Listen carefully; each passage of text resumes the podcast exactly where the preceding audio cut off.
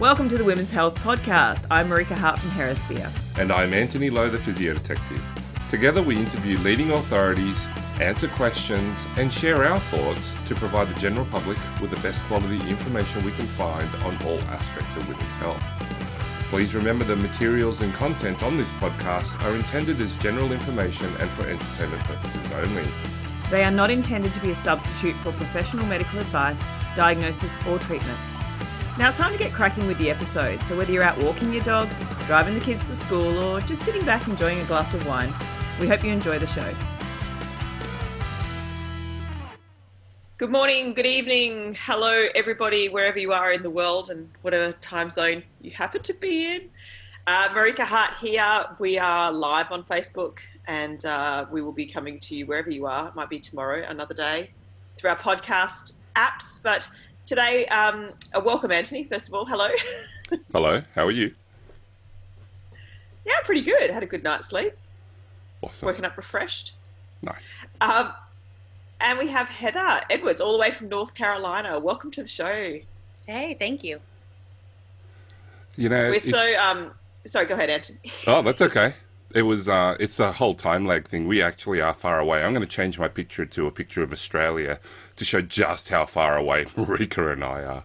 Um, but um, you know, I met Heather. We we met in person in 2017. It was. It was the end of February, I think, or the Yeah. or the end of January, something like that. And um, you know, we've been in touch ever since. So um, it's great to to have you on the podcast and and to have a chat about these things. And I'm really looking forward to this topic as well. Uh, can you start just by telling us a little bit about yourself and your journey and uh, how you got into this area of pelvic health? Yeah, absolutely. So, um, so I'm a pelvic physical therapist, um, and I started. Let's see, I graduated physical therapy school in 2003, and so I've been doing pelvic health pretty much from my first year out, and it was kind of one of those things to where I didn't ever intend to do it, but like the person who was doing the program before me was leaving, and they're like. You know, who wants to do this? And everyone sits on their hands, and I'm like, meh, I don't mind, you know. I was always like the one who taught girls how to use tampons in grade school and stuff. So, you know, I was like natural progression of all of this. And so I started doing that and it was like kind of okay. I did it, you know, kind of just like a little bit part of my um my my caseload and then as i went on with it it was by far my favorite part about um, about physical therapy was pelvic health for sure but then the thing that i really started noticing um, was that like the thing that I always felt like I didn't really know what to do or that I, I only had like my own my own personal experience to pull from was always the sexuality piece. And so that was always really frustrating to me because that question I'm sure so many of you out there have had this experience of like that's the one that brings the tears, right? You know, you ask like a question about you know, how are things working for you sexually or something like that? And it's like, oh, fine, fine. And then just tears start rolling down. And I remember just always thinking, like, okay, that's the place where I really want to know how to, like, to really know how to do that. And so I started just kind of learning more and surrounding myself with, you know, sex therapists and people who knew a lot more about that. And then I kind of got directed on the path to do the um, AASECT sexuality counseling um, uh, and so I did that through the University of Michigan and just finished that a couple years ago and then got my AASECT certification last year. Um, yeah, and so I do adult sex ed events called Vino and Vulvas. Um, and I'm also an artist and um, I do all sorts of crotch art. So part of what I do is also LGBT inclusive stuff, which means that my crotch art is non binary and trans inclusive. And I'm trying to spread the love with with genitals. But It's like an make- amazing journey. Thanks. So interesting. Okay, you know, you threw a few um, acronyms in there that I'm not really aware of in terms of the qualifications. Do you mind just like outlining that a little bit more? no problem. Like AASECT. Was that one? Okay. So um, AASECT is it's A A S E C T, and it's the American Association of Sex Educators, Counselors, and Therapists.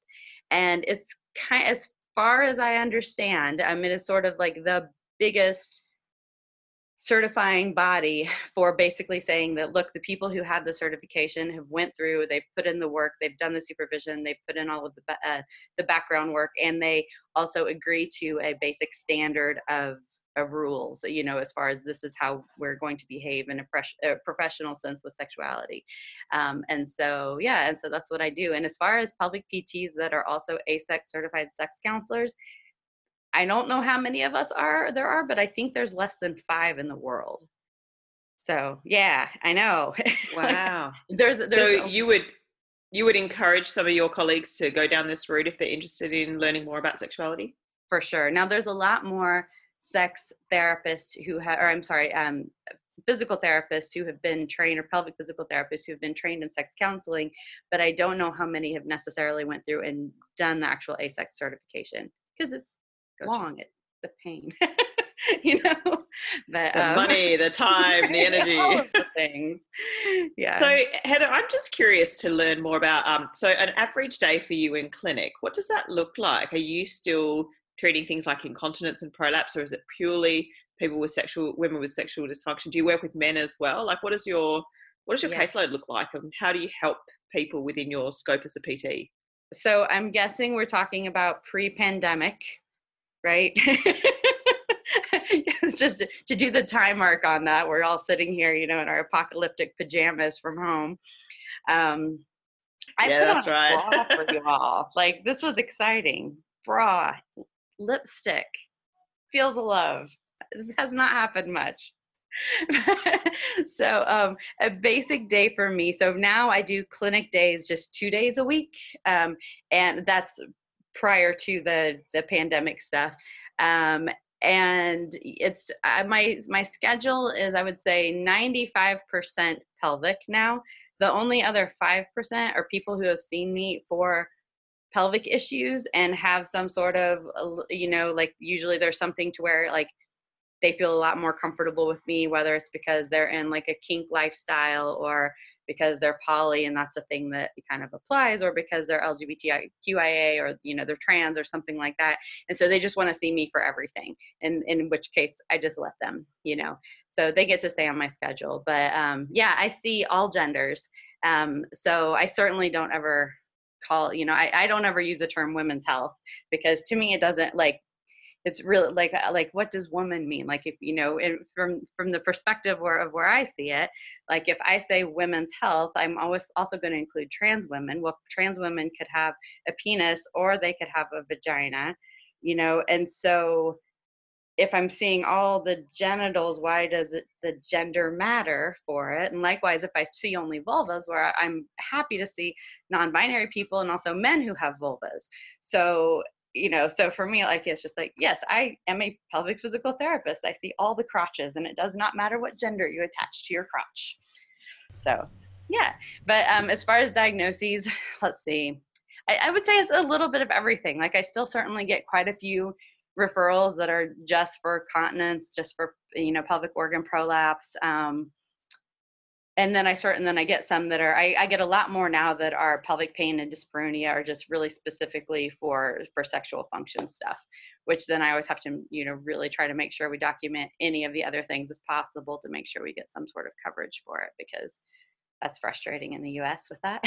but, um, oh, is it not covered on insurance? Is that what you Not mean? all. It's sketchy or it's, it's, you, you never know who's going to cover what, but yeah but yeah so a lot of the things i see are for sexual functions.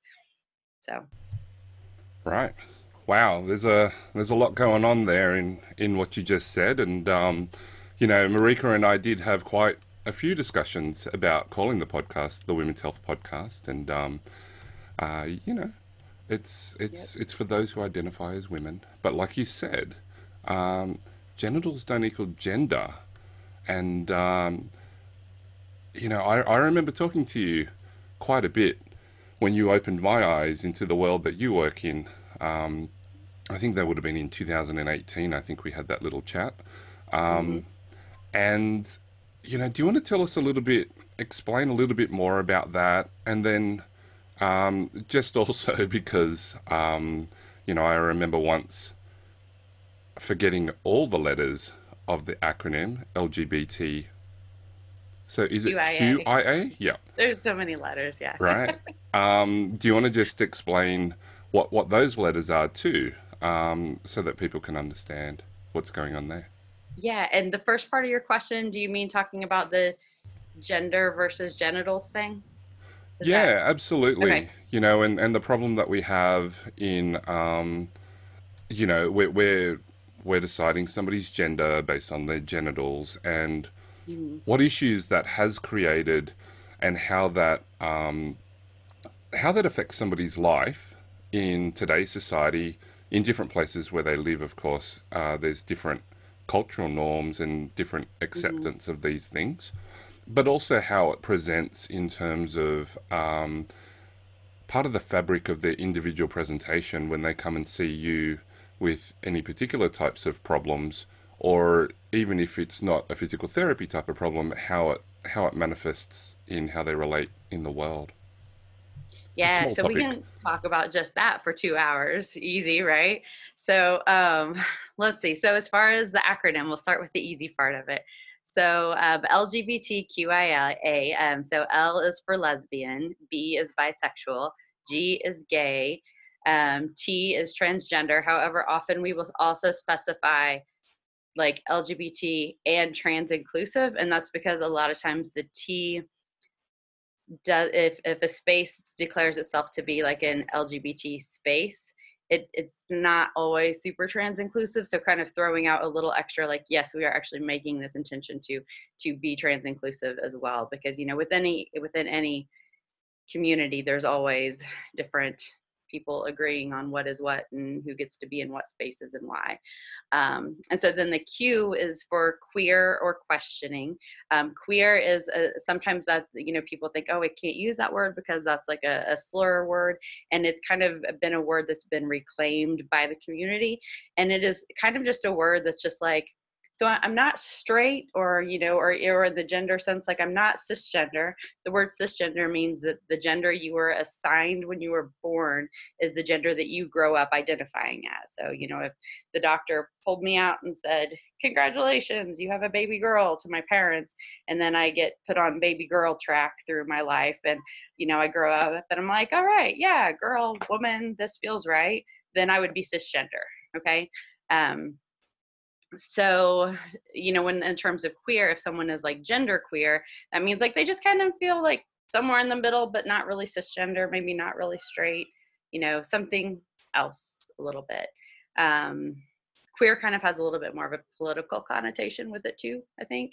Um and then i is for intersex and then a is for asexual and those two also both have a whole lot behind them. So intersex um, refers to people who which are like about 1 to 2% of the population who are born with you know the way that their bodies are created chromosomally um, you know how their genitals form all of that that it's something that's other than like xx equals you know vulva and vagina equals i feel you know growing up like a woman right you know and or you know xy equals you know born as, as a boy with a penis and a scrotum going on. So there's all sorts of different variations that can happen in between there. And um and one of the problems when you talk about kind of the different like societal stigmas and things is for a long time those babies that were born intersex the doctors would actually surgically assign doc, uh, like surgery or they would surgically assign their genitals to one or the other so that it would be easier for them growing up. Well you know you can ask a lot of the you know folks who had that surgery like that that's not really something that they wanted to happen. A lot of times people were kept um, or the, and still you know they had all these surgeries and doctor's appointments and, and things as children and you know as young adults that they never really understood like what that was about or why that was happening to them so there's a whole lot of issues with um, the intersex uh, community or people who have different intersex body variations that you know that are even different. But then they can also layer back on top of the lgbtq stuff if that makes sense so you can almost think of like lgbtqia as like a layer cake sometimes like it one's one's a little bit different then you're like oh well what's that mean for everything else but, and then asexual is just people who don't necessarily feel like sex is a big important driving factor for them so yeah. So, and that was the easy question. Jeez. That was so, yeah, that was such a great, great overview. Thank you. Thanks. Because I, I do feel that you know, yeah, as the acronym grows longer, I sometimes sit there and I think, oh, what's I again? Um, I feel like I got the first bit and then I've sort of forgotten the second bit. So that was, I, I think, um, I know that we we don't we don't want to go too massively into, into sex because it's uh-huh. a huge topic, but I think um, for me, it's I even really sort of only understood it in the last few years, but thinking about um, how how complicated and how confusing it must be um, for so many people if you have you know the because you always think of it as being so black and white and mm-hmm. there's so many variations like chromosomally and anatomically um, mm-hmm. and then all the yeah all the layers on top of that um, i think it must be really really complex and i know as from the sports physio world i know this is like a sideline but thinking about some of the athletes who have been told you know you're not female enough to compete or you, you know in right. that category you're not you're not black and white you have to be here and you you know it's so complex right yeah it's and you know like an example of this too is like i have um a, an acquaintance a friend who is an intersex woman but was assigned male at birth despite being intersex, right? So then goes through this very mysterious childhood and not really realizing what's going on, what's going on, what's going on, and then ends up as a, you know, adult, you know, man as far as what, you know, the rest of the world thinks, but then always identifies still as a woman and so is a trans woman, however is intersex and has XX chromosomes, right? But has to go through and do all of the transition because they were assigned surgically the wrong way based on their parents' decisions. You know? So a trans woman who has XX chromosomes yeah. has to have surgery to get a vagina. Yeah. Wow. Yeah. yeah. that's so complex. It's so complex, right? So that's always why I'm like, you know, when I, I'm like women's health, I'm like, ah. so whatever. We're just people. it, it is difficult, right? Because it just yeah. seems like there's such a black and white distinction. And what we're learning from the research and just through observation is that it isn't that clear cut. Um, and, you know, what do we make of that?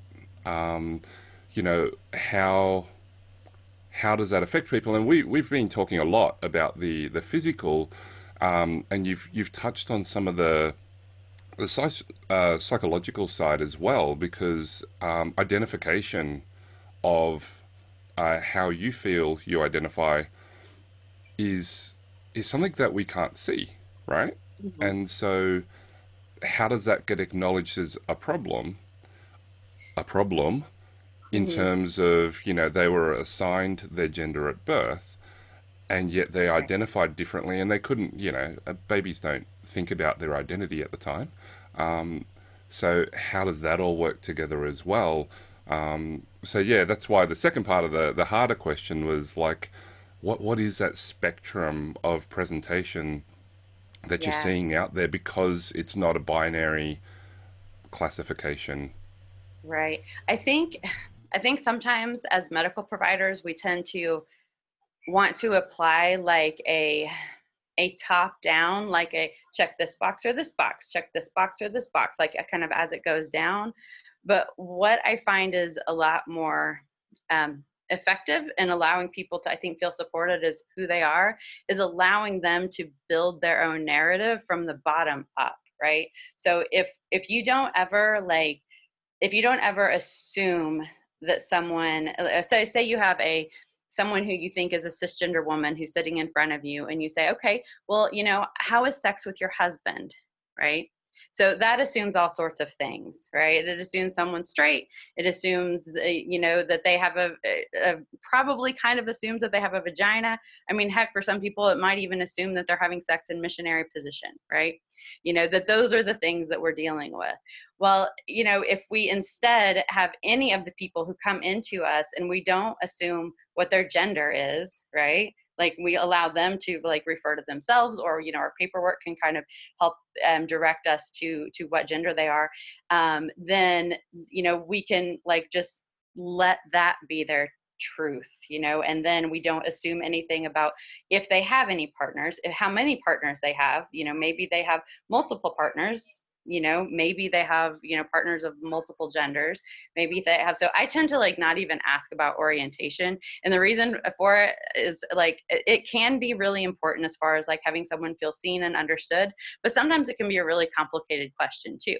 So for someone who maybe is a um, a transgender man, right, who started taking testosterone and going through these processes as they're like maybe 40 years old, all of a sudden they're in like a completely different and like a new adolescence, right? A new puberty.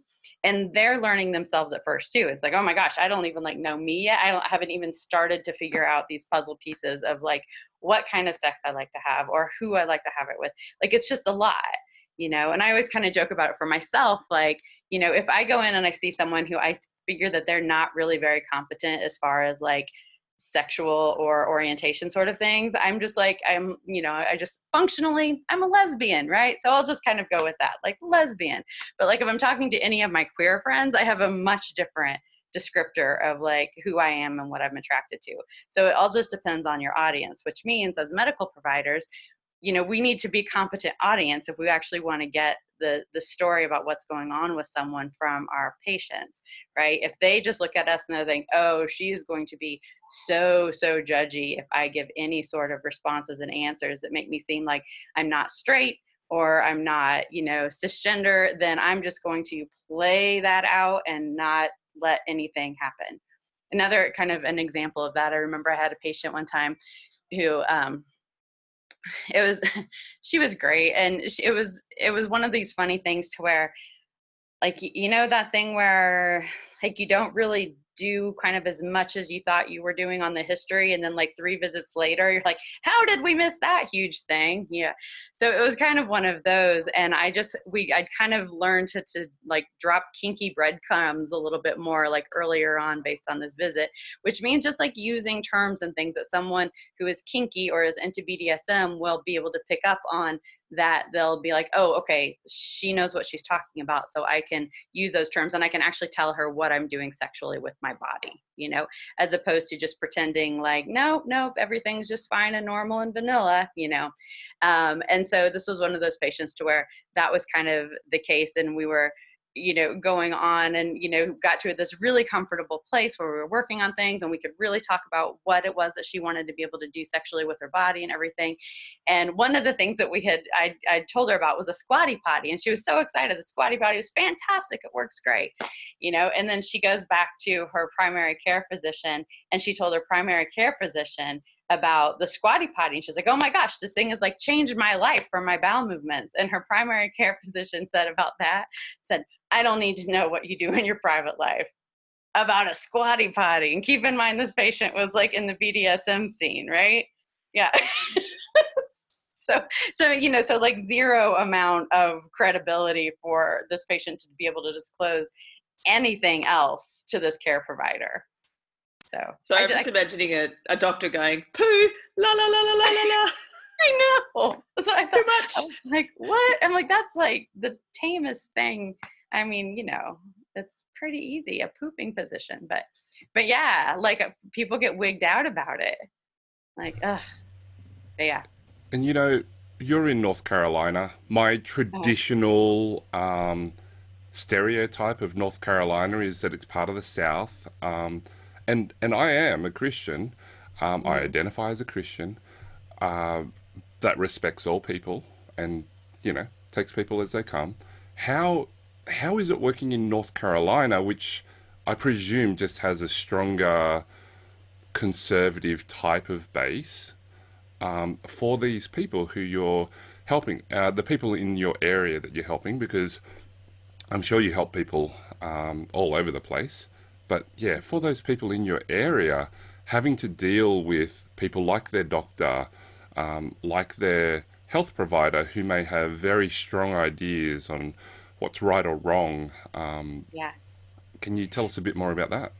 Yeah. So, um, so first, yes, like you know, the whole Bible Belt of the South is a very real thing. Um, within that though because it's such a huge geographical area like where i am in asheville is actually kind of like a pretty liberal bubble that has a, a pretty it's very it's it's very progressive it's very like lgbt um it's like austin in texas type thing is it yeah sort of that like those some of those little like bubble cities like that you know um, like madison wisconsin and portland oregon and all of that. A lot of the stereotypes hold true again for those as well but um, for here but it's kind of comical. It's like you know the people who come in and they just want to do the crystals instead of the therapy you know you have to make sure they're using non-porous material to put inside their yonis right? So um but yeah but then i work that i so i work at a, a, community hospital and it's actually a half an hour outside of asheville and so it is in definitely like the more conservative part of of the the state. Um so it's interesting um gosh got lots of different angles on that one of the things is that um, people especially like within the trans community because that is is such a huge like being mistreated by a medical provider at, at, at, you know as a trans person can have some really crappy damaging effects that like where you're either blocked for care or um, it, you know all sorts of, of really not great stuff or you know there's a there's high level of people getting like genital examinations when they don't need genital examinations or things are kind of being treated like a, oh you're my first trans patient like i want to learn all about transgender things you know and i don't know there's just a lot of things that have been reported in a lot of the surveys um, that have, have been challenging. So a lot of times what happens is people all go by word of mouth, right? Like, so there are like a couple doctors in the area that see like all the trans patients, you know? And so, in order to have trans, you know, to be able to see trans patients, like it took me several years to even start getting referrals. And then you know I, even after that like it's like people are calling around and finding out who is this person? You know is she okay? Is she safe? Can i go see her? Is she going to misgender me you know is this going to be a horrible experience you know? Um, and so now you know what i try to do to help other trans patients if i'm sending someone on uh, like as a referral is to try to like help smooth the way and really figure out who which doctors are going to be okay who's going to be safe if i can help to have a conversation with that person beforehand or anything like that to um, to help because just doing like cold calls and going in is is can often be a you just don't know what you're going to run into and it's just not worth it you know but then even like we talk about providers but it's also like the person that's calling to schedule you you know it's the person who you know you see at the front desk it's all of that so there's there's a lot of layers of barriers that can be um, uh, psychologically and emotionally really challenging to be someone who you know society perceives as other you know going into a space trying to to receive care. Sorry just unmuting. Um that probably leads quite nicely, Heather, into I'd really like to know as a health professional, but also for our fitness professionals that are listening as well. I think for many mm-hmm. of us, um, we'd love to be able to create a space that is welcoming. Um, and I know that what you're saying is that so much that is, is word of mouth. It's people's previous experiences. If they've had a good experience, if they felt safe and listened to and have not had that some of those assumptions that you talked about um, made with upon them or put upon them. Um, mm. So I'd love just to get some, if you could give us like a few really good tips. So for the health and the fitness industry, just what would be mm. apart from obviously being open and listening and not making assumptions. So is there anything even in terms of the environment or how we how how that experience is when you walk in the door about maybe things that are on the wall or the way that that intake form is presented and the questions that are in there is there anything that you would suggest that we could do immediately that would just take away some of those little barriers and those difficulties? Um yeah for sure. I mean you know there's the making sure you know as far as environmentally making sure the artwork supports everyone. You know what's your status with the with um locker rooms right? Like if you have a non-binary person who comes in you know what is the, like do they get to choose what locker room they go to? If they go into a locker room and some people in that locker room feel as if that person shouldn't be in there and they come and complain to the front desk like what's going to happen? You know like those are the things that are like really important right? Who's going to eh, is the the non non-binary person going to be told to leave? You know that that's not okay or that they need to use the other locker room or something like that or you know are you going to have a policy that is posted is that we allow everyone to use the locker room of the gender that you know that that they the, the, the locker room that feels safe to them you know as far as what gender they identify with. So just kind of figuring out those policies. So because it's you know you can have as many policies for your staff and everything as, as possible but what are you going to do when someone else who is potentially you know not someone in your waiting room or someone else in the the gym is um, being disrespectful or misgendering this person or you you know using any sort of you know slur slurs or just being inappropriate with them um, and you know the the answer needs to be that you need to make sure that you've got your policies to where you are going to stand up for you know someone who is non-binary or you know genderqueer or transgender being able to use the facilities just like anyone else would be able to. So and you know and that can there's different layer there's complications and things that can go along with that but that's definitely one of the big things because you know as a cisgender woman if you went into a space and you know you had no idea what bathroom you would be able to use or if that would be okay or if someone was going to tell you you shouldn't be in the bathroom like you wouldn't go to that gym you know so i think that's one of the big things is just kind of like the safety of the space and you know are you supported in that space? Um, you know i think that goes uh, you know and, and paperwork is great too but it, more than anything it's that how are you going to support people in your space? Are you're going to be there for them or not? Um, also i would like to if can i shout out another out another podcast while i'm on your podcast there's one called uh, decolonizing fitness and i am so regretting that i think their first name is Ilya. I can't remember their whole name exactly, but it's Decolonizing Fitness is the podcast, and it's fantastic. It's a um, a gender queer person of color who's a physical therapy assistant and a personal trainer who does this podcast and oh my gosh they have just blown my mind on so many occasions with things that i never even considered so if this is something that like you're really wanting to make sure that you are being inclusive and taking in all those considerations with a, in a fitness sort of setting, I would absolutely check out um, that that podcast, Decolonizing Fitness. Put that in the show notes. Definitely, okay, cool. definitely. We're happy to share good resources around. Um, mm-hmm. Yeah, it's it's such a it's such a difficult thing, and it's confusing, you know, um, because you want to try and do the right thing, and then it's hard to know where to go to find some of those things. So we'll ask you about that later on. Um, you know, because if we want to understand the language and want to help people without treating them like, you know, a human zoo. Oh, look, a trans person. Let's, you know, let's experiment on you and find out. You know, that's not what they're there for. Um, right. And I can tell you from what I know, because I can only tell you what I know. I can't tell you what they haven't told me is that my experience has only really been with people who've identified as lesbian or gay. Let's see, I don't think there's been any trans um, and bisexual. So just the you know the the the almost it almost seems like they're so- socially acceptable these days, and the other acronyms, right, are a lot less known, so they don't really understand about that because you know but you have you have a vagina you have a vulva and yet you're saying that you want to use the male toilet.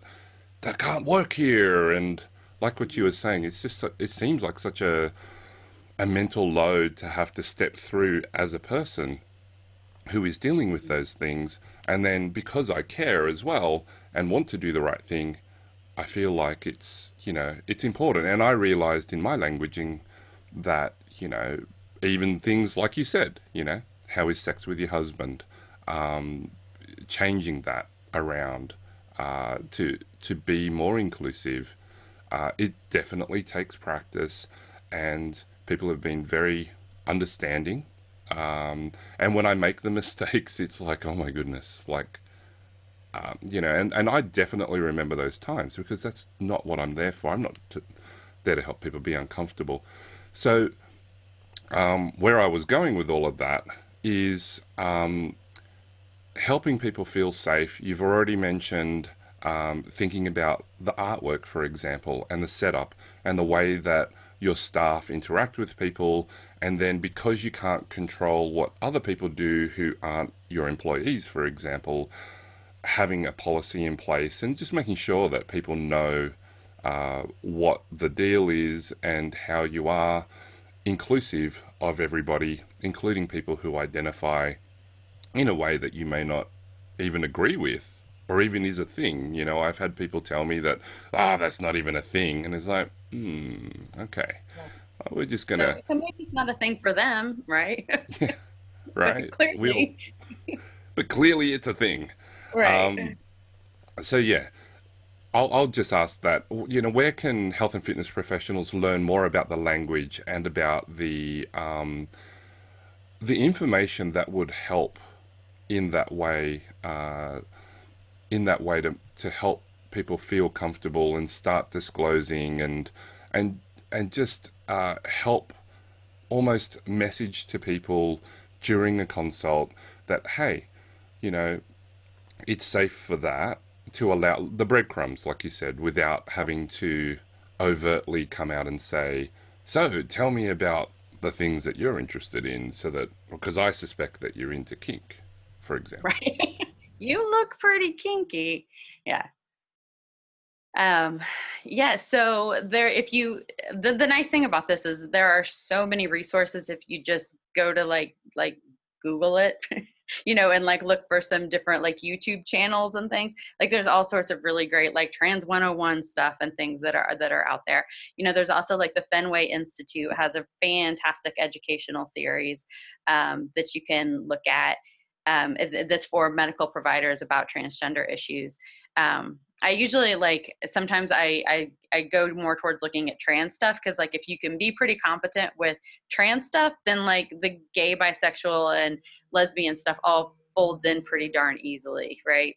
Um, but you know, I mean, yes, there are different layers of it, but when gender is so such a big part of it, if you can understand the gender part of it and you can understand that gender is separate from orientation, then all of a sudden it's like, oh, okay, this is obviously, you know, we don't have to you know be making like connecting dots for people in our heads we just let them fill out their own dots. Um, as far as in the clinic one of the things that that i like to do with patients is when they come in i'll kind of ask them you know so what brings you here? and just let them tell me their story how they want to say it you know what's going on with them. And then before i go into my history of everything um, I'll just I'll just say it's like all right so I'm gonna go through I said because I'm a pelvic physical therapist we look at all the systems together. So I'm gonna be asking you questions about urination stuff about bowel movements about sexual function about pain about pressure you know all of those different things that might not seem like they're super relevant to you but you know but it helps me get a better idea of what's going on. And also so you know as we go through and we ask these questions that if there's anything you know as far as like you know orientation gender you know what sort of relationships you're in you know what sort of things you like to do sexually just so you know everything is okay in here. Like you know you will receive no judgment from me. It's easier for me to actually get the information of what what's going on with your body and what your goals are so that i can help you reach those goals. And so that usually is like people are like oh like i've had people cry from that you know um, but so just like being able to throw that out there that it's like look i'm here for for you and your story. You don't have to like cram yourself into any sort of box that you think is going to be easier for me to treat because it's not. It's easier if you're just you. Um, so that's helpful. And i also let people cuss like i tell them that off the like you can use any words for any parts that you want. Like i don't care. You don't have to try to use the medical terms. You can curse as much as you want. And that also usually helps them a lot like to get a little more real and honest with the things that are going on for them so yeah. I don't know. Probably not everyone's way of doing it but it works well for me. So. No that's that sounds that sounds very um yeah, it sounds like common sense in, in, a way, Heather. You just started with something very open, like an open-ended question, yeah. and then you've actually let them know and given them permission to say, "Hey, tell her how it is. You there's you're not going to shock me. Right. this is what I do for a living. I've heard it all before. Go for it. Um, right. Just providing that safe space, which sounds amazing. I, I'm just a little bit interested, and I don't know whether this is something that you are happy to talk about or not. So feel free not to. But mm-hmm. You know, we were just very briefly talking before we got on about. I was telling you about my my child, who's just who she's fascinated by um, sexuality and gender and orientation and like all this all this kind of stuff and i feel mm-hmm. which i'm i'm actually really happy about like the fact that she's interested in it she's um, learning more about it she and her friends talk about it at school um, mm-hmm. they talk about you know pansexuality there there's i'm learning terms all the time that i've never heard before um, but i that when i look back and reflect on my high school journey i mean she's only 11 right so i think back to when we were growing up and everything was just very black and white and even to be mm-hmm. i mean I, I can't even think about anyone in high school and i went to a big high school who actually was openly gay it feels like things are slowly changing and the tide mm. is slowly turning so I'd be interested in your reflection on that and whether you think that people are becoming more accepting as a community. And maybe that's just in our little liberal bubbles, who knows. Um, but I'd just be interested to see whether you think that, the, that things are changing, that people are becoming more open minded, that there is more support for LGBTQIA, don't think I've got more, um, people in the community. And yeah, I'm, I'm just curious to that. And then if you think for parents too, um, that there's more that we can do just to again from a younger age to say to our kids look we love you how you are. These are all options right. available. Yeah. So um yeah i mean like all I, I i feel the same i've got two kids that are 9 and 12 and the my 12 year old who's in seventh grade you know i so many of his friends are you know gay or you know different genders and orientations and things like that and you know and it's it's funny because they'll do the thing with me of like they'll be like oh yeah i'm talking to my friend so and so and then i'll say like oh you know is she you know something like, well don't assume her gender mom or you know don't assume their gender mom you know? So even like, oh, heather gets told off. I know right like i know my bad. But um but yeah so that's it's kind of neat and i i think that's great too like one of the the things that I, that I want to see not happen so much anymore is like for people, for teenagers to feel really, really nervous about coming out to their parents. And then when they do come out to their parents, their parents are like super supportive and happy about it. And I'm like, well, why were they so nervous about it? You know, so like you said, tell them from a very, very young age that like, it's fine. You know, like you can be who you are and love who you are, and we're always going to love you no matter what. So that there's not ever a time where anything is assumed of their orientation, right? You know, with your kids, like don't ask, oh, do you have a girlfriend yet if you've got a little boy? Or oh, do you like boys or which boy do you like? You know, because what you're doing is you're you're putting them in a box that then they have to figure out how they're going to come out against your expectations, right? So if you don't ever put any of those expectations on them and just allow them to be who they are and they'll, you know, see you not putting those expectations on them, then um yeah, then it's a lot easier and coming out is just like a more fun thing or you know or they're they don't even necessarily have to come out they just like tell you oh i'm dating someone and you know and he's great you know or something and it's like cool awesome we'd love to meet him you know. There's an ad on tv at the moment um, talking about the 5g network and um, you know there's these two guys and um, and his phone doesn't work so the other guy gives him his phone and he calls up his parents um, and mom, dad, we just got engaged, and like it's it's these two stereotypical conservative looking kind of ocker type Aussies, and it's like.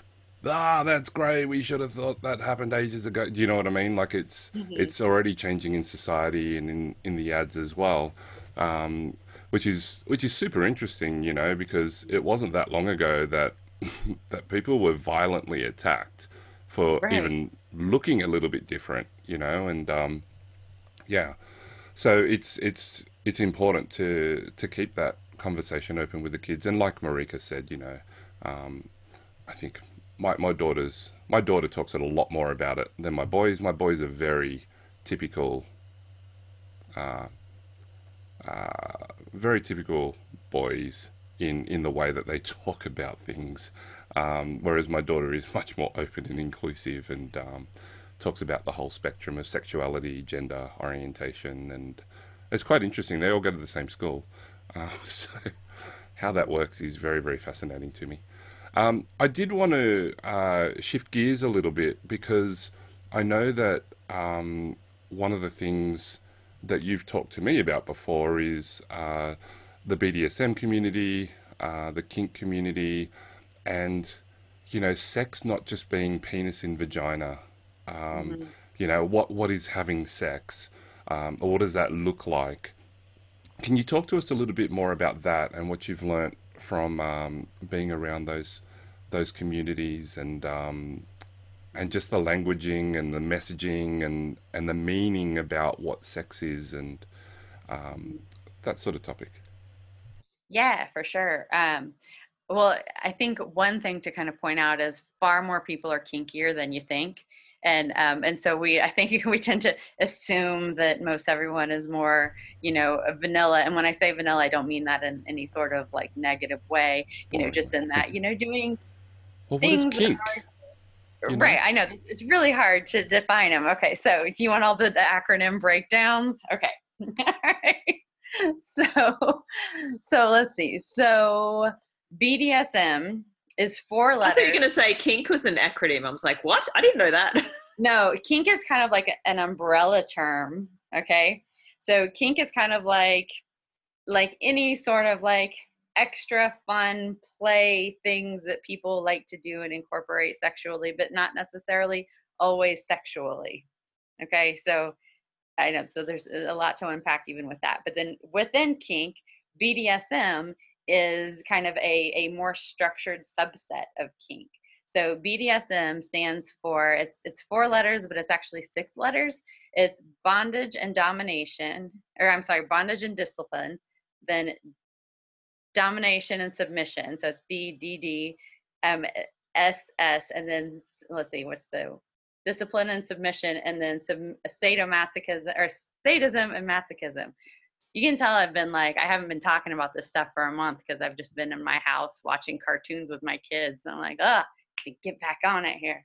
But um, yeah, so but that's kind of all uh, what it, it is. And so within BDSM, there there's a lot of like different power structure things the other really great thing about bdsm is they have um, they have so many really fantastic tools for communication and for rules of how to like treat one another and how to make sure that you're safe through scenes. And so i actually love using bdsm structure with a lot of my patients um, because one of the things you know with our pelvic pain patients often like if we can get them to start being a little more like you know comfortable in their bodies right? Or you know using a dilator and like okay this is working and then we have to figure out how to like start incorporating another person into that with them. You know being able to use a structure to where they have like a conversation before they know what their communication is going to be during and then they have a way to do a wrap up afterwards. And then also they've got a much wider variety. So i'm always one of the things i'm always trying to do with my patients um, and then it fits really well in with the kink and bdsm stuff is making sure usually when they come in like if they're coming in for painful sex like if we're looking at a pie chart it's often penetrative sex is like their whole pie chart right? Like that is what sex is, and I can't do it, and so I am broken. And oh my gosh, help me! I have to be able to fix my vagina. Often, you know, is what we see. And so, what I want them to say is like, all right, so we're absolutely going to work with that issue. But part of what I want you to do is we're going to take penis and vagina sex or whatever sort of penetrative sex that they might be doing, and we're going to make that just a piece of the pie on your pie chart. It's not going to be the whole thing. And because what we want is we want your sexual, you know, we want your sex life and your feelings about yourself and your relationship with one another um, to be so much more resilient than that.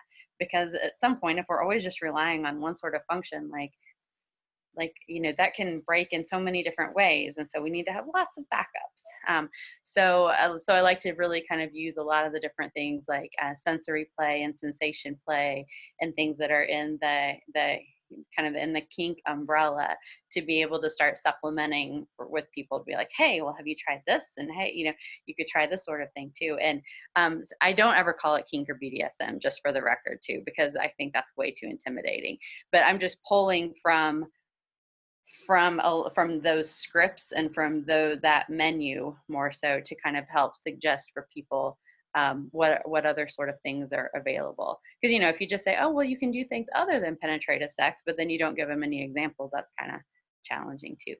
Um, so yeah so as far as and then also you know making sure that what i'm talking to him i you know use two examples there that were like vaginal penetrative sex with a penis but making sure that i'm understanding like what sort of penetration are they wanting to do if they are wanting penetration at all right?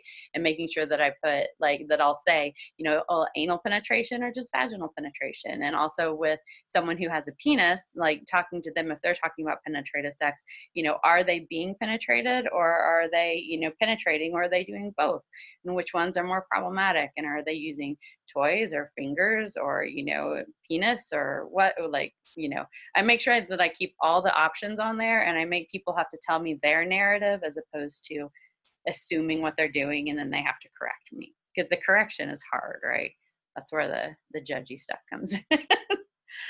But yeah. You can tell our brain i think our brains are just sort of thinking thinking thinking, thinking. i know. Uh, it's it's I think it's it's excellent. It's such um it's such an interesting topic, and I'm just thinking back to the painful intercourse um, aspect because that's something that mm-hmm. as like pelvic health physios, you know, we see a lot of. Um, I'm interested in your take in, on um, sort of cultural differences because I think sometimes that's that that that can be quite a tricky thing to navigate when you have people from different cultures who may be from a very conservative uh-huh. culture uh-huh. and you're trying to I guess, open their eyes to a few other possibilities in a way that's not sort of imposing your thoughts or anything on that, but just letting them know that there are other things that they may not have ever heard yeah. about or experienced. Yeah. So a, a two different so one thing um Antony you kind of asked me about like like redefining sex and this totally fits in with this too um is that when I talk to people, I say, okay, so what is it that sex means to you? You know, and you know, just have them give me like a few words. You know, like what is it when when you think when you want to have sex with someone? What is it that you want out of that experience? And usually, it's not like I just want to, you know, have an orifice penetrated, or I just want to, you know, it's usually things like, you know, I want to be feel closer, or like, you know, create intimacy, or like it's this thing that we do that kind of brings us together, and I, I really don't want that to be gone, and things like that, you know, and um, and sometimes even like pleasure will be in there too, but sometimes I'll have to like kind of ask that, like, and pleasure right? Like you want thing you want some things that feel good for you and you know the person that you're or people you're engaging with right usually if it's people they're engaging with then they probably are. I, have got a, a few patients at the moment who it's it's it's for um, procreation right and the concept of pleasure has not even really come into the yeah. conversation right so that's kind of a different sort of function right as as far as that you know i mean because you know that then there's definitely more of a mechanical piece to it that you know you're trying to hit these goals so that you can make that happen but you know but then of course being able to relax and have pleasure as any sort of part of it can then help things work a little better but it is hard when there's any goal oriented sex is like the hardest thing to deal with right? Like anorgasmia when people come in and they really want to have an orgasm for the first time it's so hard because you know that's it's that goal oriented piece of it that can make it so challenging. Um, but yeah but so so often if i can get people you know kind of outside of that but i mean even i don't get patients trying to think a little bit uh, sometimes I've had patients with that. Yeah, and I still use the same approach. Like I can think of a couple patients, and it still kind of works. But I will, I'll instead focus on you know pleasure and like what are the things that you can do together that actually are pleasurable, you know, and like just like rethinking about it. Like we're in, and I often will have people if we're working on any sort of um, like painful vaginal intercourse, I'll try to separate out like the rehab part of it from the erotic part of it like as we're going through it so it's not like they're constantly trying to get this thing that is painful and uncomfortable and awkward and medical to all of a sudden also feel sexual at the same time but instead like kind of do the erotic part of the homework which is like conversations to have you know like some journaling stuff to do some questions to ask them like you know just going through and thinking what is actually pleasurable to your senses. Like what smells do you like to smell? What things do you like to look at? Like what touch what kind of touch do you like? Is it you know soft and gentle? Is it hard? Is it sharp? Is it scratchy? Like just kind of going through and actually figuring out like when it's just you and your body and you know your entity what is it that you like because sometimes that's a question people have never asked themselves right? You know i mean often people who are raised women are taught that sex is not about them it's only about serving someone else right? And then someone sometimes that can also then be frustrating because a lot of times like in those situations if it's like in a heterosexual couple you know the the male will then kind of get frustrated if you know the woman doesn't seem to be enjoying it or any of that and i i ask her what she wants and she doesn't know and you know and it just becomes sort of a cyclical frustration for people. So i always try to really encourage like you know partners to really take stock of what it is that they actually enjoy for themselves and what they actually really want and sometimes that homework in and of itself is really challenging um, but then on the other side of it we're like working on getting you know all of our body parts and everything to work and work and so then i'm trying to like get those until all of a sudden all right now we can make that work together you know so that's our goal but that was kind of yeah so I, I separate the physical therapy from our erotic homework and work on them separate. Yeah it's um communication is such a big thing. It's um Mm-hmm. Uh, like you said, you know, I, I, I, had a question of how would you uh, ask clients to start talking about this with each other, and, and you just started talking about it, which is fantastic. It's like, yeah. um, but you know, it's it's even that vulnerability, depending on their their upbringing, their beliefs, their attitudes towards uh, what things have meaning, the stories that they have, their past experiences, you know, and being vulnerable because maybe they've maybe they've enjoyed sex in a certain way and have asked for that and then have um, been ridiculed or or shamed for enjoying something. And so then that they carry that forwards. Um, and that's a you know that's that's something that weighs on people and you know it, it, it takes a while sometimes for people to open up about things like that. Um, and and I've had people say oh you know I was really worried about telling you that, and you seem so accepting. It's it's almost like their past experiences of physios, physical therapists, particularly guys, has been a certain thing. So they come in with a bunch of assumptions. So just being able to communicate that's what I'm getting a lot from this podcast is understanding language, understanding what things mean to people, um, understanding what exists out there and uh, even for that to be an option for the people that we interact with, whether you're they're your clients, your friends, your family, the kids, um, mm-hmm.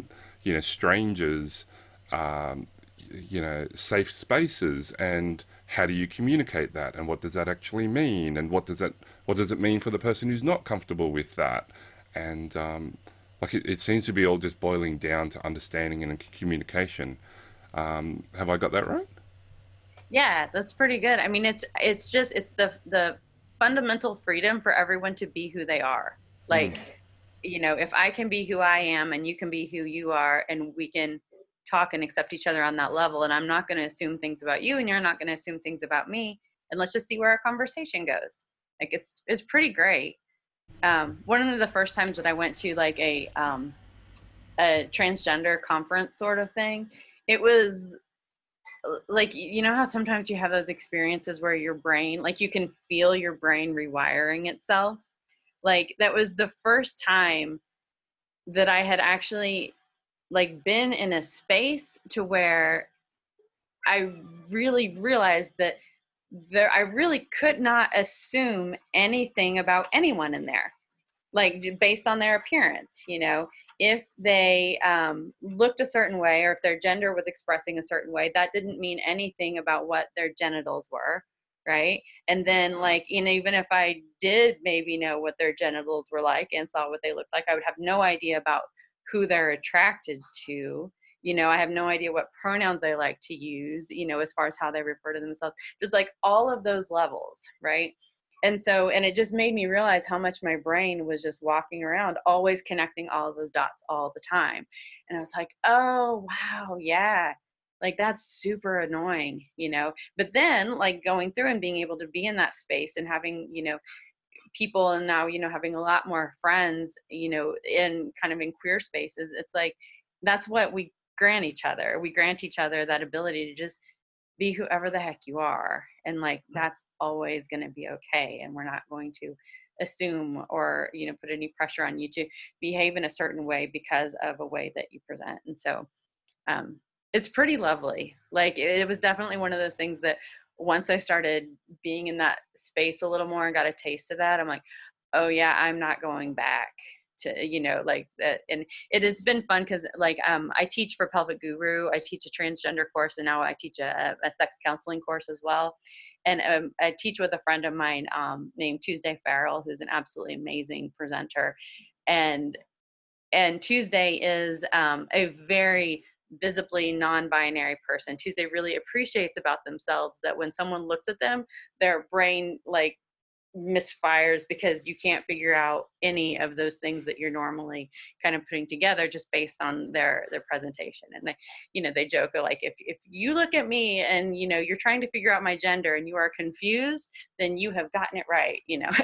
So um but but yeah, it's really fun because one of the things that we do in there is we kind of create queer space for people. And it's often a lot of like cisgender, you know, and straight people who are in the course.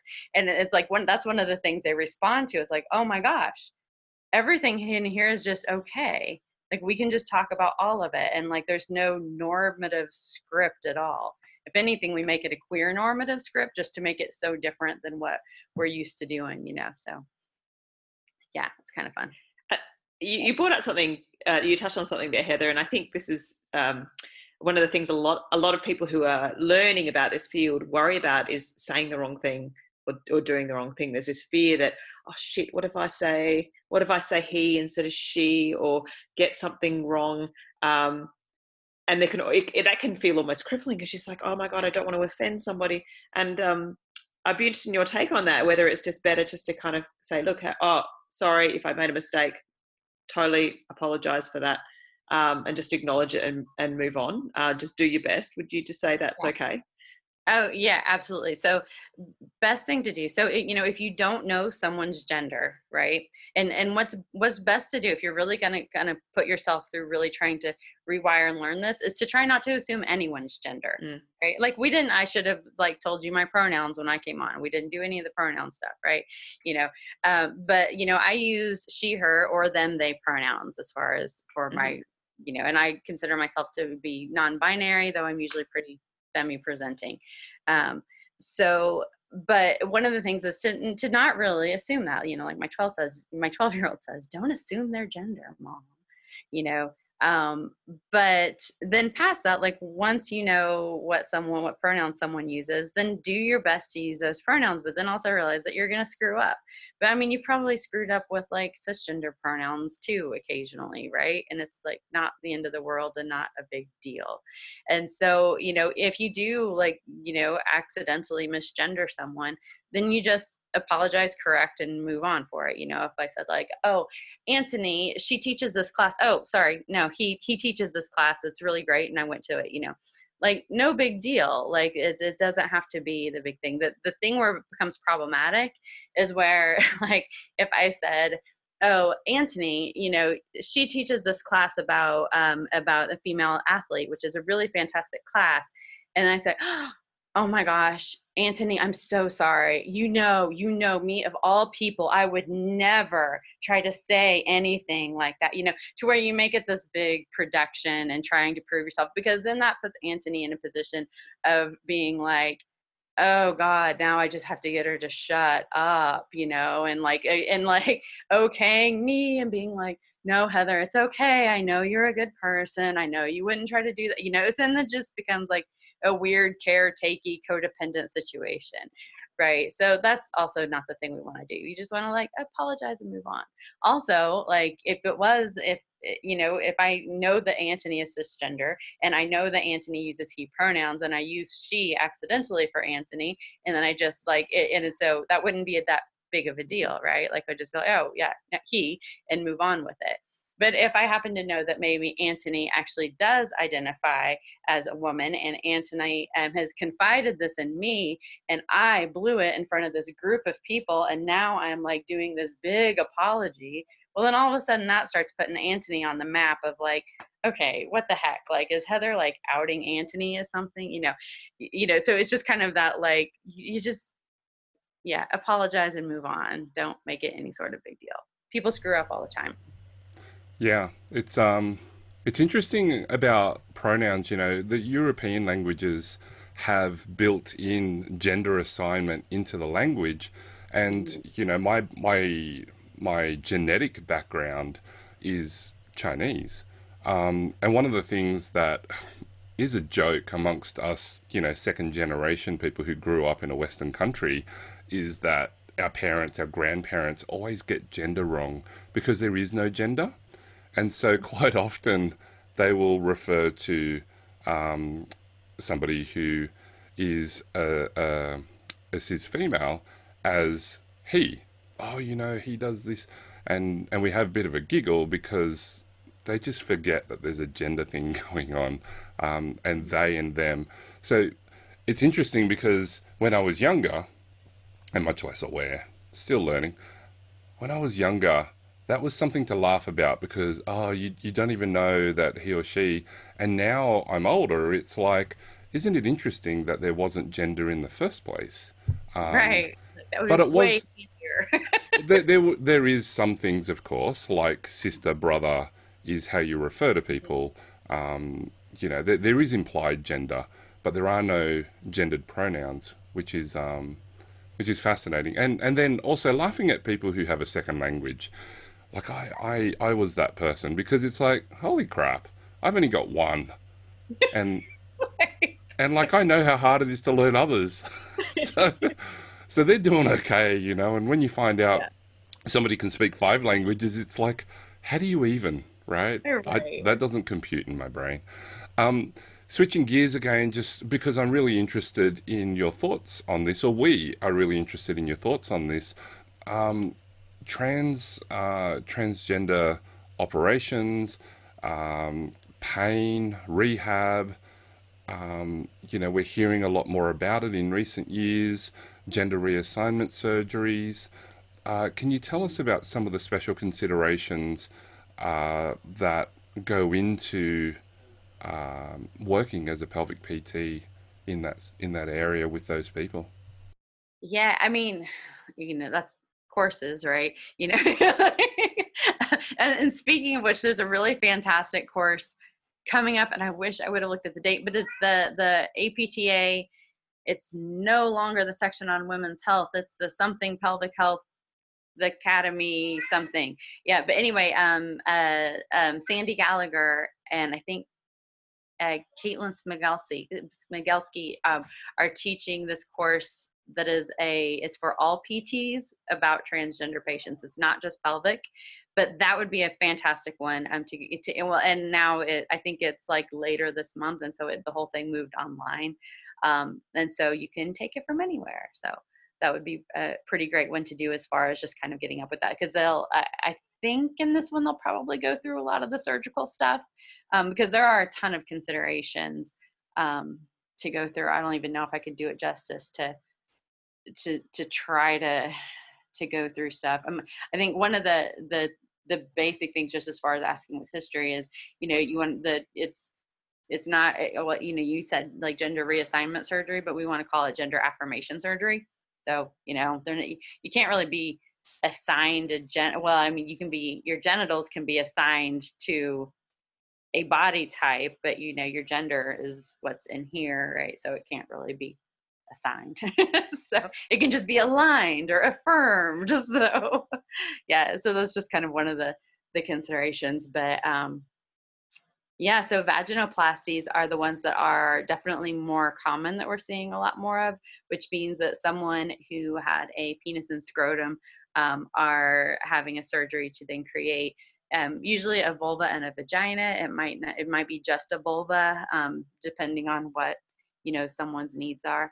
The surgeries um, tend to have you know surgical protocols depending on your surgeon can be different as far as what's there. The kind of the pretty interesting thing with um, vaginoplasties is uh, like afterward, like after you know surgery, you know the the vagina like it it's really it you can kind of work with it a lot like a cisgender woman's vulva and vagina like it's it's it's pretty cool like as far as like because you know the pelvic floor muscles are all going to be basically the same the same sort of configurations and all that so you know there are some basic differences but but it's pretty interesting to to work with people and it's just, i don't know i'm just like always nerding out with how fascinating the anatomy is and how like what can happen and work and and all of that so i don't do you have any more uh, like i don't know how to to dive in on that topic because there's so many things as far as like the way that transgender people you know use their bodies as far as like if it's a trans masculine person they might be binding breasts down.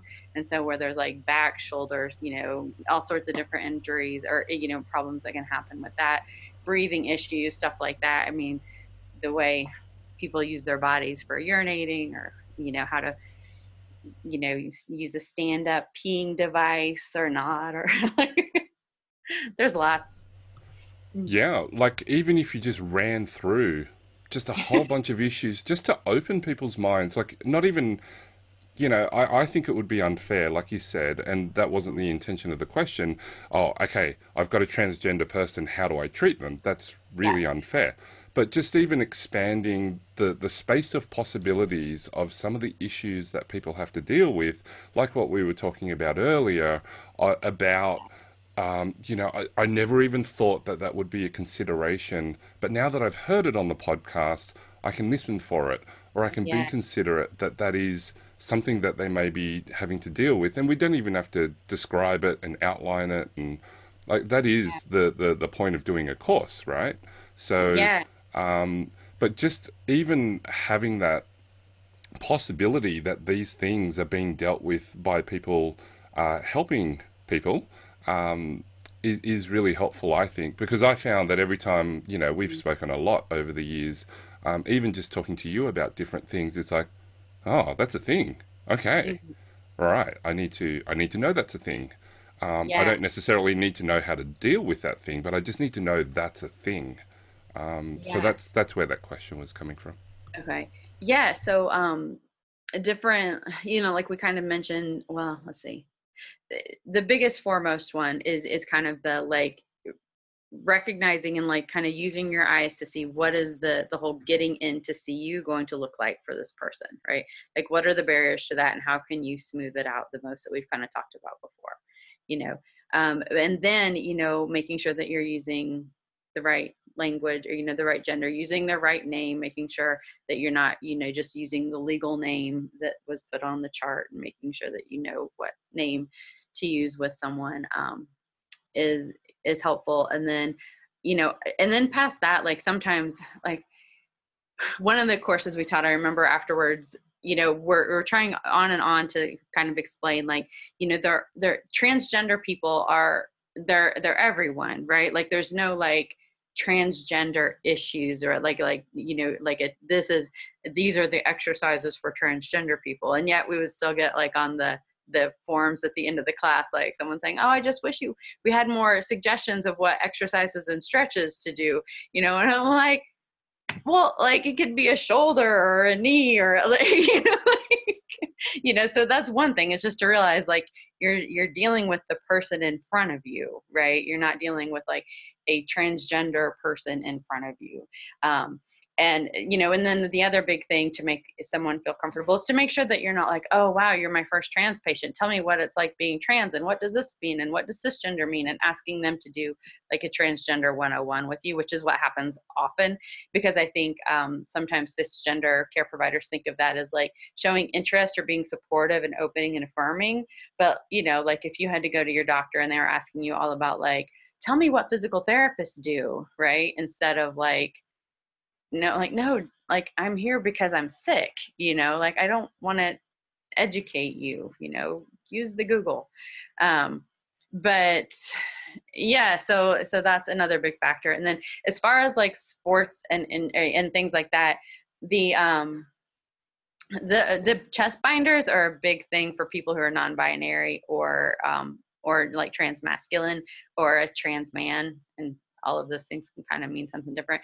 But you know if you consider someone who is like intentionally pressing their breast down as flat as they possibly can so that they keep like a, a more masculine presenting chest and then if they're seeing you for like working out or for fitness or like that would be something you would want to know right? Because it's really going to affect the way that they can breathe.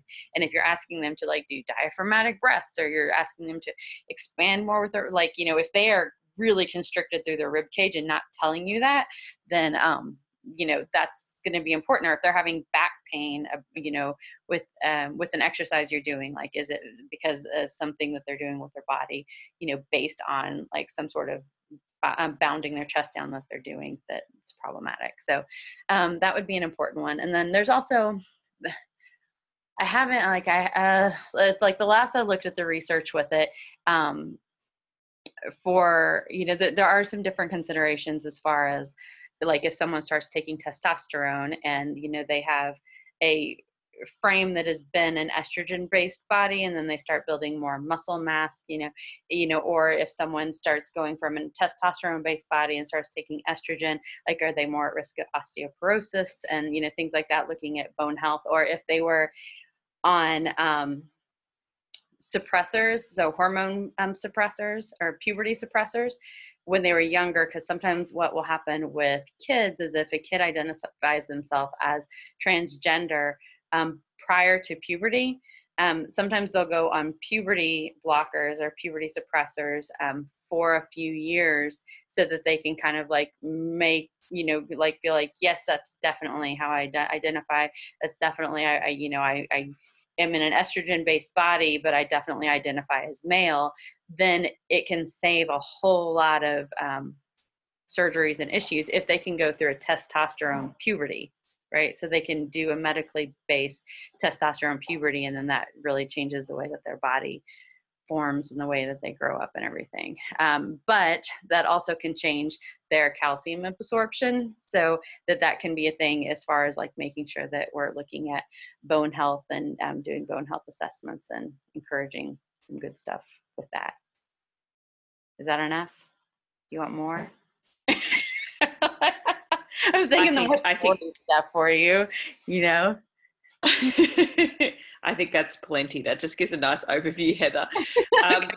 We, and um, I'll just encourage if anyone's listening at the moment, you have any final questions, if you can just pop them in the Facebook feed right now, because we're going to start to, you know, tie things together and you know close it all off.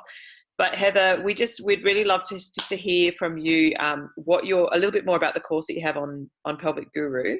Um, so what that who who it's for and what it covers. Um, so who you'd recommend to do that that pelvic guru course um, and any other courses or things that you'd recommend for um, well i guess mo- mostly for physios but if you know anything apart from the podcast that you talked about before for fit pros as well you know feel free to just use this opportunity to you know tell everyone where they can learn more. Cool. Yeah so um yeah so as far as my the the course on pelvic guru you know it's been funny with again pandemic stuff, I haven't looked at the courses for a while because the live courses aren't exactly happening right now. But it's later this fall. And if you go to pelvicguru.com and look at courses, it's sometime, I think, in October or November. So, you know, far enough out that I don't have to remember what the date is right now. Um, but yeah, and that one will be in Atlanta.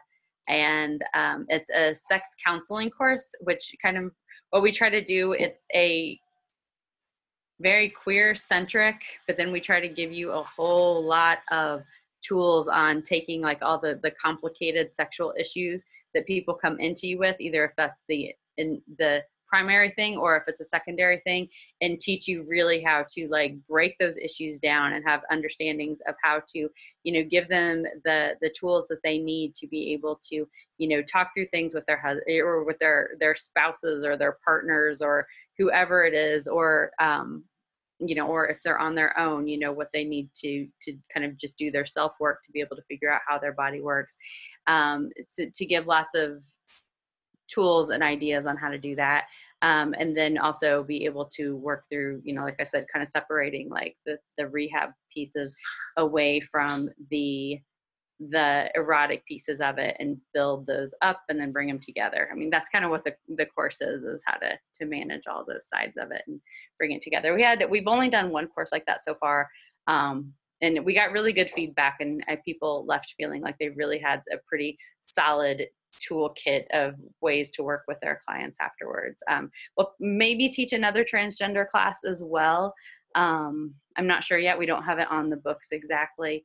Um, but there's the, the APTA one that's coming up that Sandy Gallagher's teaching, which will be fantastic. She's wonderful. Um, let's see.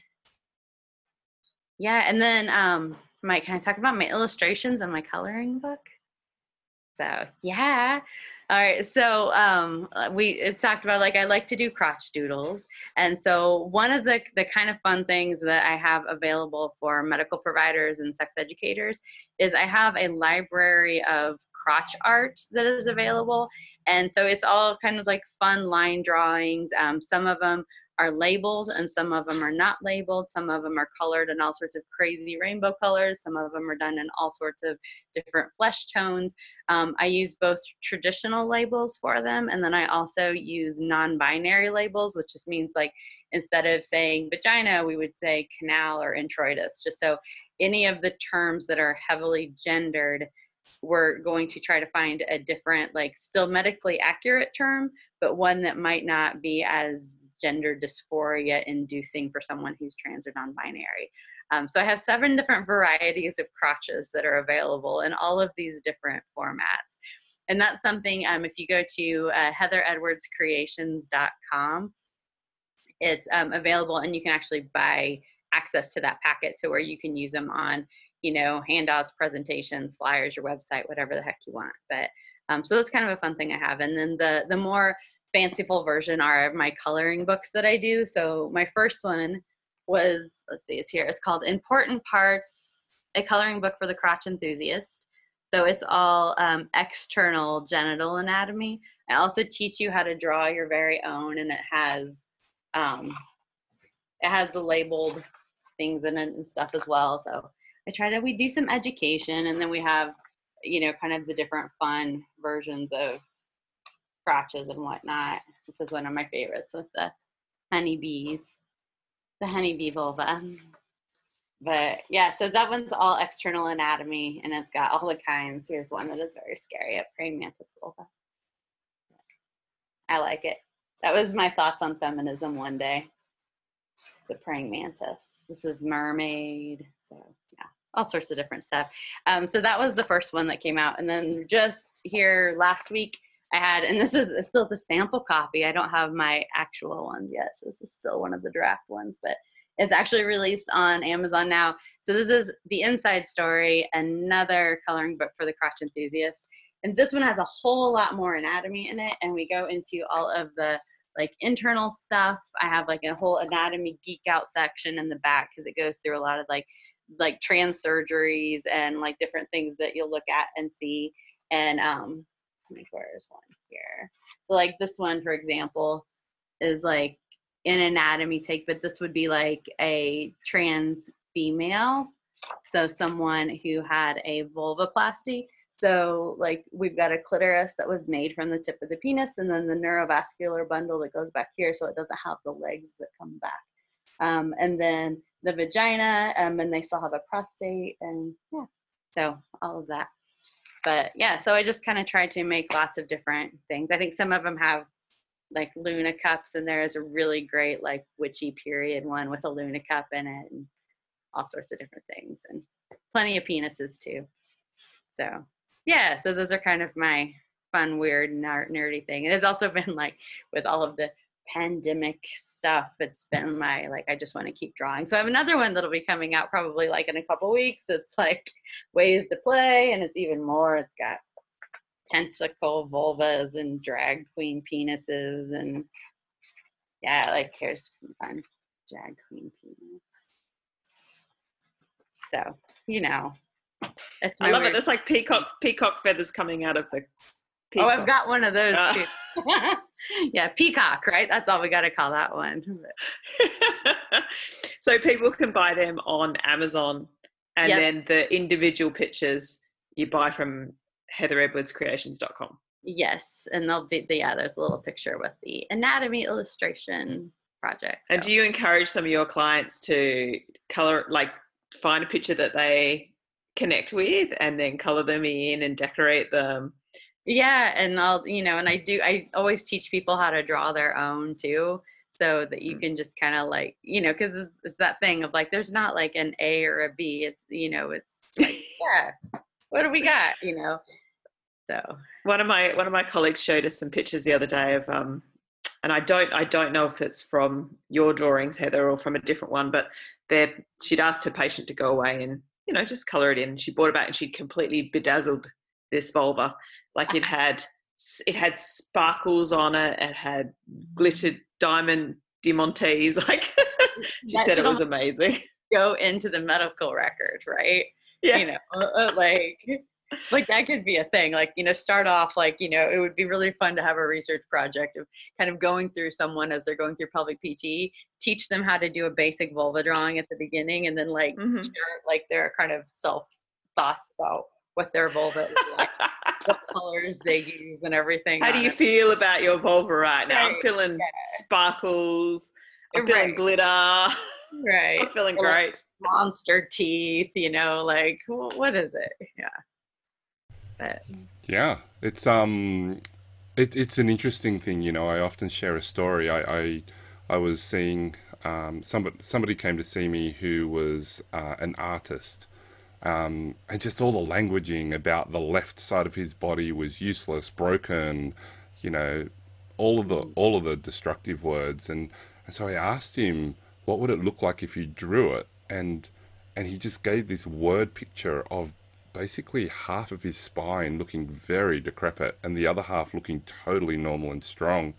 And, um, you know, when you were saying, you know, we should chart how they see their vulvas um, through through treatment, like, I mean, that's that would be a really interesting thing. Like you said, that, hmm, it's got it's got my mind thinking about different things. But um, yeah, no, totally good. Um, I've got the job of wrapping up. So it's been a it's been a great conversation. Always love having a chat with you, Heather. Um, you know, we we opened with um, what exactly is LG, LGBTQIA, um, uh, and and just some of the words uh, around that. Uh, you know that gender is an inside thing. Um, and so then your genitals don't don't uh, equal your gender. The title of the the title of the show, um, and just uh, you know the the whole spectrum of why that's difficult to to have this binary.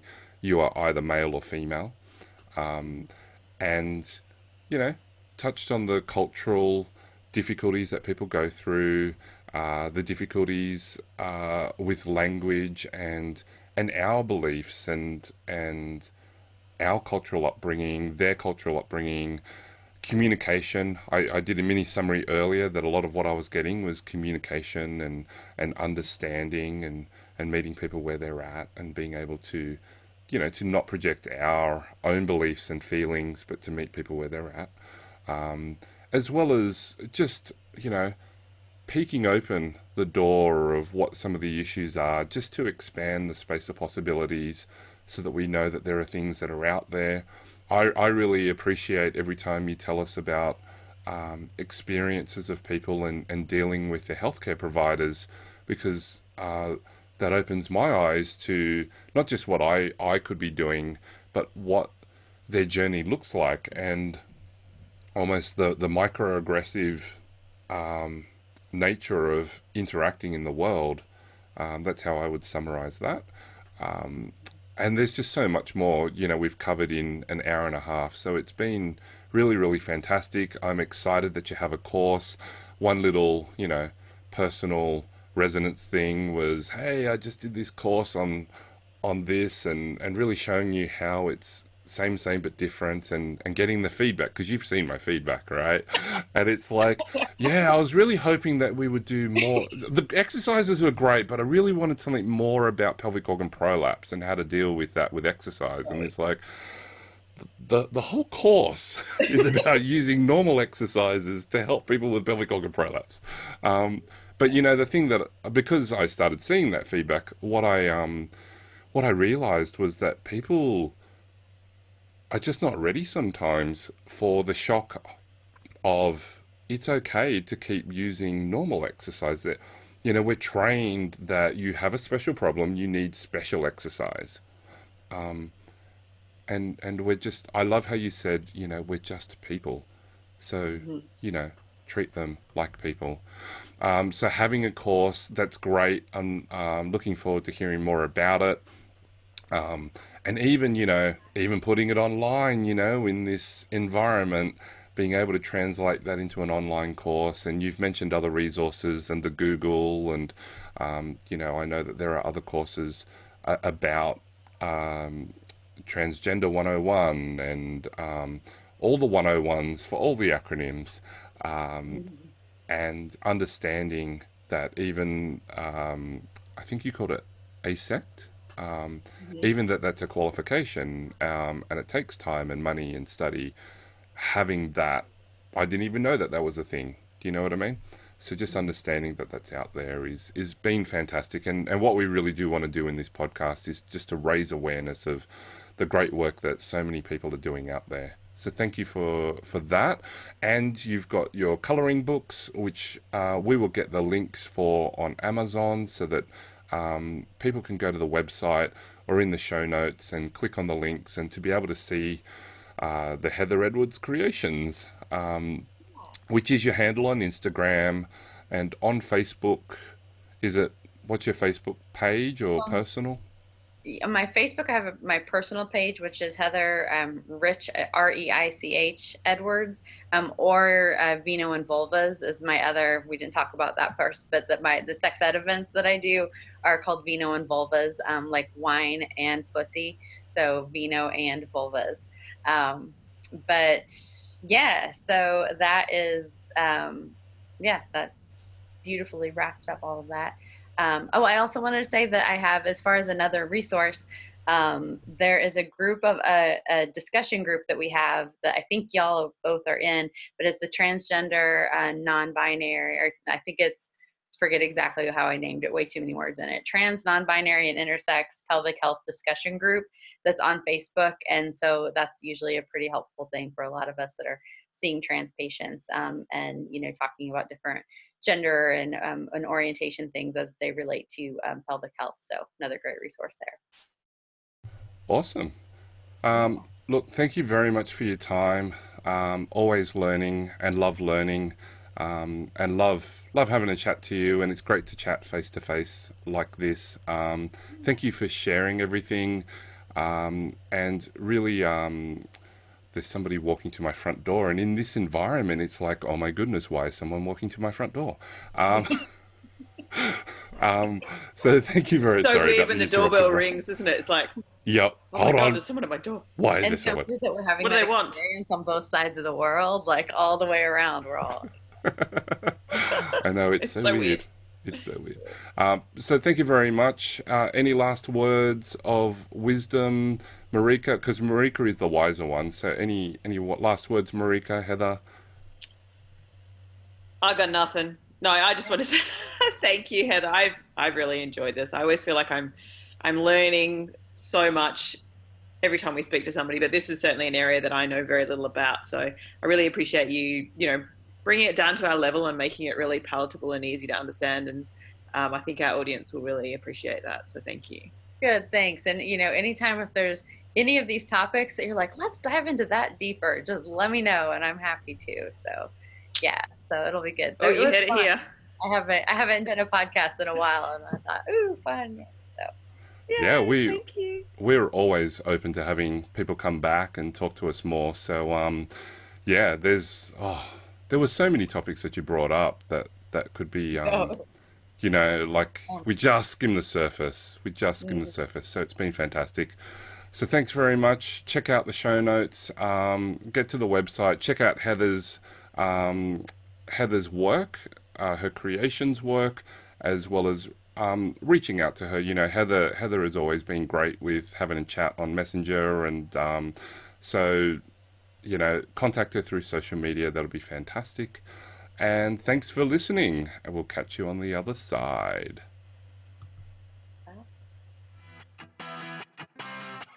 Well, that's it for this episode. Be sure to hit like if you enjoyed the episode and leave any comments or questions below. We'd really like to hear from you. If you haven't already hit subscribe, please do so now so that you can be kept notified when we release our next episode. Otherwise, thank you for listening, and we look forward to having you back with us for another episode of the Women's Health Podcast.